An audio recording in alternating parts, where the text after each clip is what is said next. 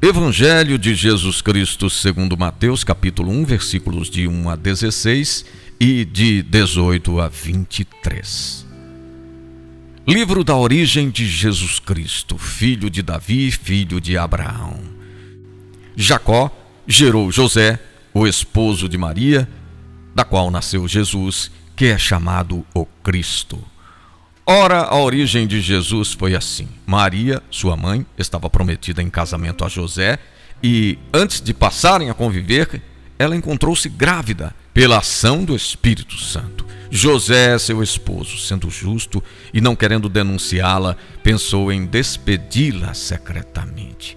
Mas apareceu-lhe em sonho um anjo do Senhor que lhe disse: José, filho de Davi, não tenhas receio de receber Maria, tua esposa, o que nela foi gerado vem do Espírito Santo.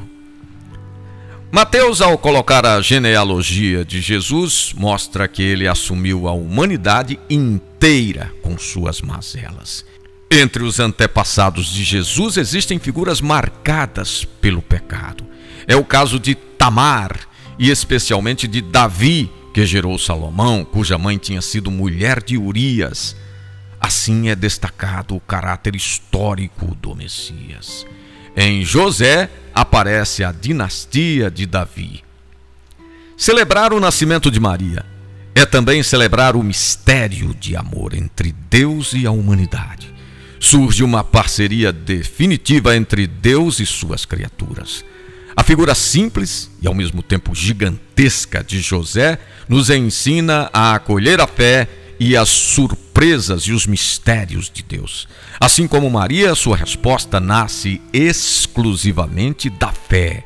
É convite para caminhar sem medo na fé. Proposta do dia: entender e colher na vida as surpresas de Deus.